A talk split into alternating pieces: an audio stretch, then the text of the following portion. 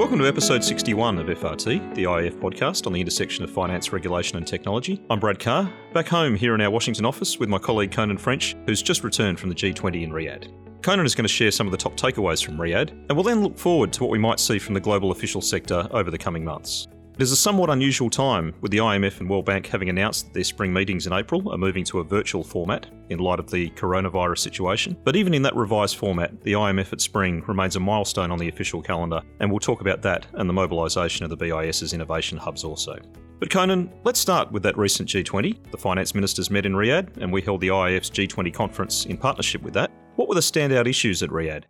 Well, I think as your intro intimates, the coronavirus really swamped the official agenda in a lot of different ways. Looking back 10 days ago, the equity markets hadn't really reacted to the coronavirus. Over the course of the three days of meetings in the IF and the official sector, I think you saw the pivot of this story from really being about China to becoming a global story and the official sector realizing that they would be, you know, on the hook to react. So you saw some comments, for instance, from the IF chairman Axel Weber, who said that uh, markets, you know, he thought in his view, equity markets were underpricing the risk that the coronavirus posed. Um, you saw that there would be from the official sector recognition that they would be looking for a fiscal response and trying to provide businesses with relief and, and funding and monetary measures as well to try and combat and deal with this virus. So I think it was really the, the main overarching story was a pivot there. Of course, you had underneath that the continuing topics uh, that the G20 presidency is bringing forward on things like LIBOR, too big to fail, quality infrastructure, domestic capital, sustainable finance, and then also a very significant focus on new technology topics, payments, regtech, suptech, and the impact of big tech in the economy.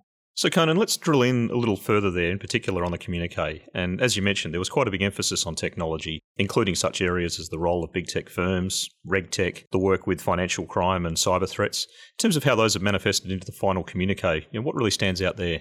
Well, I think the communique, when you look at, um, flip to the back and look at the action items, I think a few things really stood out. The G20 asked the FSB to work with the CPMI and create an entire roadmap of how they could really enhance the global cross border payments arrangements. That'll be due this uh, October 2020, and we'll be staying connected with that. At the same time, they also asked the FSB to deliver a follow up on their report of big tech and finance, but this time really look at the impact on emerging markets and developing economies. And they asked for that to be submitted in in July. Um, the FSB will also be looking at uh, a report on how supervisors and regulators can use these new technologies to make uh, supervision and regulation uh, more efficient and effective. So you'll see a strong work stream on RegTech and SupTech, and I think you know watch that space. There'll probably be some uh, new announcements of how these things will fit together with the BIS innovation workstream. But that FSB report on RegTech and SupTech will also be due uh, July this year.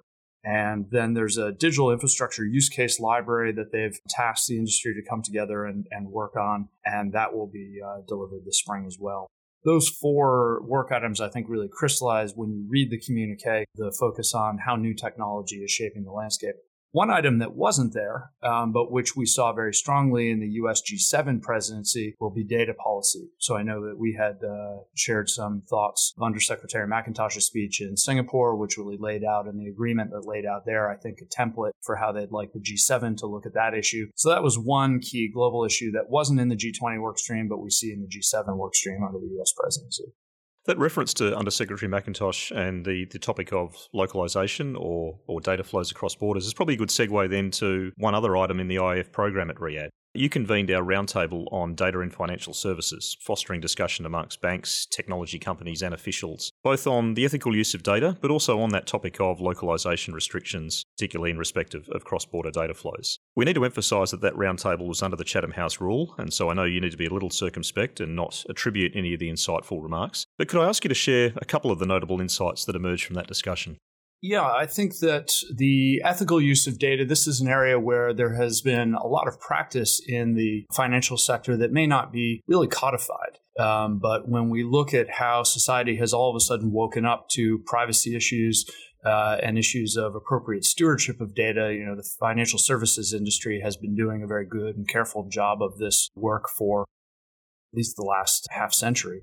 And so I think that the first section that we had here was a conversation about how we uh, very carefully safeguard and, and use and manage our customers' data and how this could maybe become a bit of a you know starting point or or information case for the broader G20 conversation about how data should be managed and, and, flow in an economy. I think the fact that we were having this conversation in the MENA region also you know uh, influenced the the flow, and so we had a very global gathering around our table. But it was interesting to see some of the differences um, across the different regions, where you had some regions approaching questions of privacy and data, free flow of data, with slightly different uh, lenses than than other regions. And so I think that was another theme that came forward is that at the end of the day, a lot of things boiled down to a couple of questions about uh, privacy standards and trust standards. And it was interesting to see the differences and perspectives uh, across different regions on those two bedrock issues that then transmitted up into the ethical use of data or the flow of data.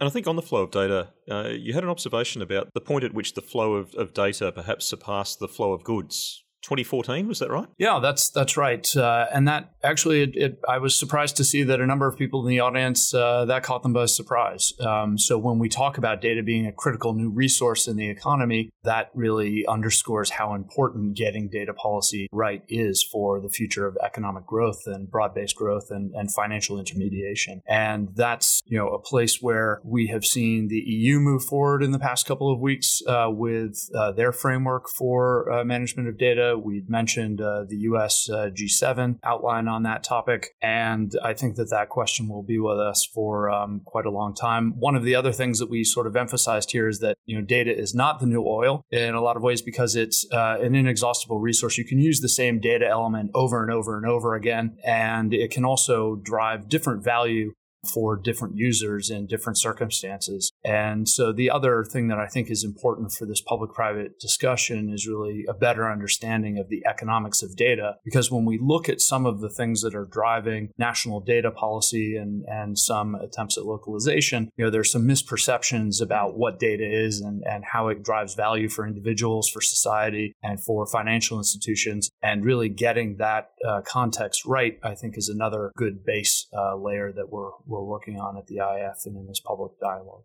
It's a good point, and it resonates with the discussion that we had on FRT around about 12 months ago in Atlanta uh, with JC Parinas of Mizuho, who's led a lot of the, the APEC data ecosystem work, and, uh, and also with Bob Trojan. One final thing from Riyadh that I want to pick up on, and this bit was on the public agenda, was the, the future of money discussion that you moderated with Umar Farooq of JP Morgan and Yasmin Al Sharaf of the Central Bank of Bahrain. What were some of the notable takeaways from that discussion, both on central bank and private sector initiatives? Well, we wanted to give the audience uh, really an update on hotspots of development. There has been a lot of changes in the space in the last couple of months. I think we've uh, maybe alluded to the Libra proposal from Facebook in the past and how that's really shaped the public sector perception and commercial bank reaction um, to uh, the future of payments. So for this session, we I think some of the main takeaways were the range of different technologies and design considerations. So under that one banner of either you know digital currency or central bank CBDC, which is central bank digital currency, and under that single banner, we really wanted the audience to understand that there's a, a very wide range of different designs, whether you're talking whole wholesale, retail, distributed ledger based, central ledger based, uh, a range of technologies and different tokenization approaches. And so tried to give the audience a little bit of a preview of the complexity of the landscape and the very serious implications that different design considerations would make either from a central bank instrument or from a commercial bank instrument. So that was, I think, one of the main themes was there are a lot of details here and it's an important time for the world to dive in and better understand those details. And we also you know observe the BIS setting up their innovation hubs and innovation networks. We see the the, the BIS, the Bank for International Settlements, quarterly this month, published uh, just the other day, really focusing, it was to have been exclusively on payments. Uh, of course, coronavirus uh, has come in as another topic as well.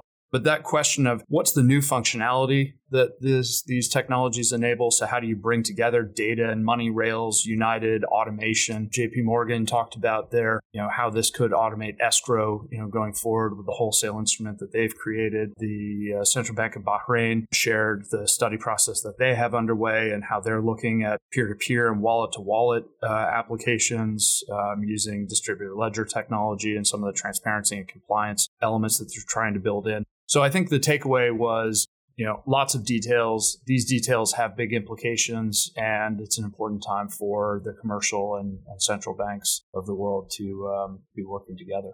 So, lastly, continuing with your travels, but moving away from Riyadh specifically, you just referred a moment ago there to the BIS innovation hubs. On your travels, you also spent a day in Basel at the BIS and the FSB and the, the Basel Committee, uh, who are all very generous with their times, which we, we greatly appreciate. Respecting their confidentialities, obviously, uh, but were there any particular standout takeaways that you're at liberty to share with our listeners? Well, first of all, I think just underscoring the pivot to these technology topics. Uh, I think they've published seven papers in the last month or two on these topics. They're standing up the innovation hubs uh, around the world and also in Basel. Agustín Carstens has said that the central banks of the world really need to keep pace and play an active role in understanding, you know, the future of money and the future of uh, financial intermediation and the payment systems that they oversee and manage you know, one takeaway is just that there is a big shift and a focus underway that we've seen, you know, growing and escalating over the past couple of years. And now they've got a lot of the structures in place.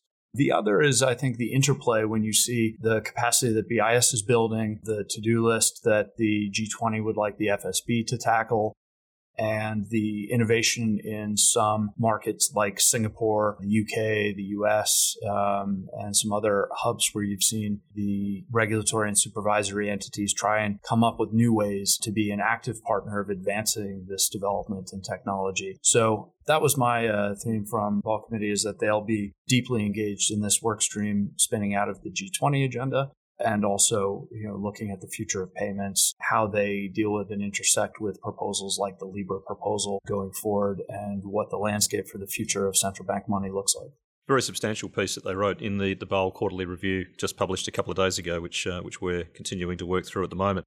Let's pivot from those past events to upcoming ones. Uh, and obviously, the IMF World Bank spring meetings are scheduled just over a month from now, but we've just seen the announcement that those are moving to a virtual format this year in light of the, the coronavirus incident, as I, I mentioned at the outset. Nevertheless, you know, I do think that's an important milestone on the calendar, um, whatever format those meetings end up taking and the, the supporting events around them. I mention it for a particular reason in that you know, Libra may see, uh, may again be in the headlines. We understand that the Libra Consortium is looking to relaunch their white paper, and in particular, that there would be two major areas that they would be revisiting. One being around the, the structure of the, the coins or instruments that they issue, that perhaps instead of having one singular global Libra that would be reserved by a basket of major currencies, that there may be a, n- a number of different Libras, that there may be a US dollar Libra and a Euro Libra and a Yen Libra, uh, each of which would be reserved possibly one to one against their respective fiats, and then there might be some other global or emerging markets, perhaps Libra, that would be something that would be perhaps a bit of a, whether it's a catch all or a, a broader uh, reach across uh, other, other areas. And then the second piece I understand that they're revisiting is about about AML, um, and I must admit I'm quite scant on specifics as to how they would be addressing this. But it was a standout issue I thought in the original uh, Libra white paper that they were really having a reliance on the on and off ramps to do the AML responsibilities, KYC responsibilities for them. And I always thought there was a major disconnect between the, the cost of doing that KYC versus where the revenue in the Libra arrangements might sit. I didn't think it was a very uh, well thought out approach in terms of the economics of KYC. So I understand that they're planning to address KYC and, and AML, and, and we'll watch with interest as to how closely it aligns to the, the problems that I saw in the, the original paper. You know, Conan, as we look ahead to the spring meetings or, or spring webinars or whatever they might be. You know, that's probably the piece that I'm finding most topical or interesting in the lead up. Yeah, I think that actions by central banks you know, the coronavirus, as we mentioned, has sort of swamped uh, a lot of agendas, but I think that you'll see the PBOC's planned release of their digital instrument uh, moving forward in the not too distant future. You see a number of other uh, central banks sort of poised to move. Christine Lagarde at the ECB, I think, has been encouraging that organization to lean a little uh, more forward than they may have been in the past and looking at this. So I think as we go into the spring, the you know work uh, continues in the central banks and, and international bodies bodies around the world looking at this question of what's the functionality of next generation money and what does that mean for the structure, roles, and responsibilities in payment systems, both at a national level and a transnational level. And so I think that that uptick of focus will just increase. And as we mentioned, uh, Carsten's call to uh, the central banks of the world to really step up and increase their work, uh, supported by the BIS and their initiatives, I think will be a big story in the next two quarters. We've touched a little bit on the the practical or the uh, the operational impacts of the coronavirus situation. Let's just conclude with a, a quick discussion around some of the perhaps more strategic consequences that it may have. It's already, I think, the, the big topic of, of 2020. If I think of it in terms of some of the, the major digital finance issues that we focus on, and I'm really just spitballing here as to, to a few questions that may arise, but I wonder if, as we see uh, more companies operating in, in unusual circumstances, various offices shut down, people working from home and the like, whether perhaps the role of cloud in enabling remote data access and storage and, and in mitigating risk may become more demonstrable in that, that environment whether that throws up implications for some of the cross border uh, data uh, issues that we touched on earlier. I wonder what it means about the, the, value of different payments methods in terms of when we have a societal dislocation or, or shutdown in some places, the ability to, to be able to transact in, in different channels. Also, wonder what it means in terms of, of the value that citizens place on, on payments privacy and perhaps on data ethics. Uh, it's been, I think, a topical case we've already seen where the Chinese government has been using payments data to track which of the citizens have bought flu medicine. And I guess there's questions as to you know, how that's actually applied and what the downstream actions are, but I wonder whether that's going to have repercussions elsewhere in the world for the value that people put on, on payments privacy. And I guess you know it's an interesting thought as to what it means for the, the future of digital currencies. China, obviously, as you just mentioned, Conan, being the, the leader in perhaps setting the, the agenda in the central bank digital currency space, what the disruption in China has or has not meant for the PBOC's developments. And I guess also there's there's a view in some quarters, uh, certainly the crypto evangelists on social media have been very active in promoting that the demise of central bank balance sheets may trigger a greater shift into to other other savings shift of savings into other instruments. So those are, I guess, just some of the considerations. Uh, um, I guess we're starting to get our heads around, and just interested in any reactions you have on any of those. Yeah, I think that this event will continue to show um, sort of two things the interconnectedness of the world and the interest in sort of resilient distributed systems. And I think that when we look at those topics that you mentioned, whether it's you know cloud computing for more effective and, and better connections or the future of digital identity and getting digital identity and privacy sort of right so that you can have some of the benefits, but again, maybe you know maintaining a mutualized risk and maintaining personal privacy in an era when there's public health response requirement. These are all interesting tensions. And they've gone, I think, from sort of academic debate to a very real question in, in real time in the in the global economy. Very much so. Thanks, Conan. We're in very interesting times, a lot of prevailing external uncertainties, uh, but through that, we'll continue monitoring the data policy, cloud, and digital currency issues, and in particular with the different design considerations of potential CBDCs that you mentioned. Some big things expected, also, as you mentioned, with the BIS innovation hubs, the FSB work on big tech, just to name a couple. Looking further ahead on FRT, we're going to talk digital identity with our colleague Amin Carey, our soon to no longer be colleague. Amin's been on secondment with us here at the IF for the last two years and is in the process now of returning to the Commercial and International Bank of Egypt. But he's led our digital identity workstream, uh, including the publication this week of the third and final paper in our three part series, looking at some of the commercial opportunities with digital ID. And we'll also be joined by Rob Morgan of the American Bankers Association. Rob's going to talk about some of the investments that the ABA has made in particular to help some of the smaller US banks to access new innovations for their businesses. Please join us again then. This is Brad Carr and Conan French signing out for FRT.